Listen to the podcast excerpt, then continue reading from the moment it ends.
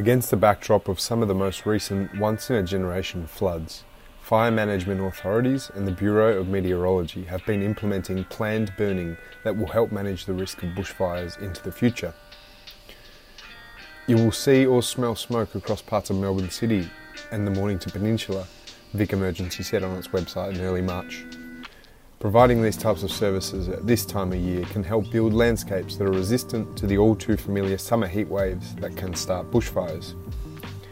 Areas around Anglesea, Corio, and Colac have been the subjects of planned burning of deadwood, leaf litter, and barks, as well as areas in the east of the state.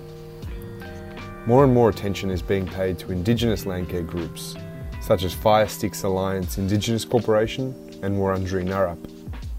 These groups have been providing workshops across the country to support fire authorities, community landcare groups, and property owners. I caught up with Murray Johns, a landcare facilitator from the Surf Coast and Inland Plain Network down past Geelong.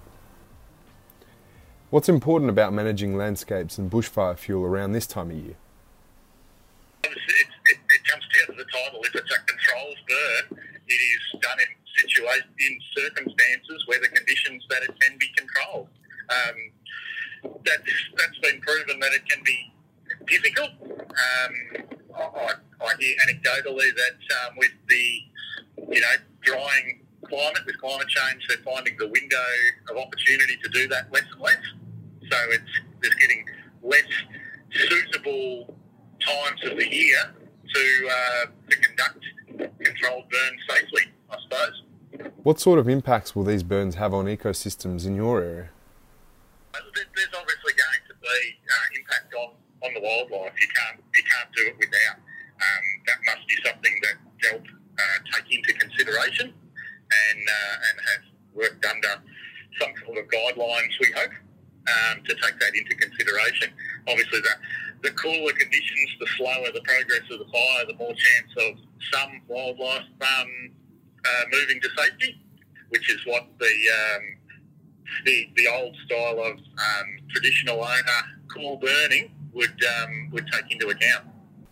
How has the community down on the coast been feeling about the future in dealing with climate change?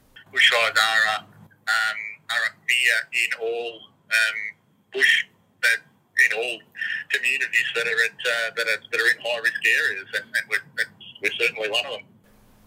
That was Murray Johns speaking about the planned burns happening around the state at the moment.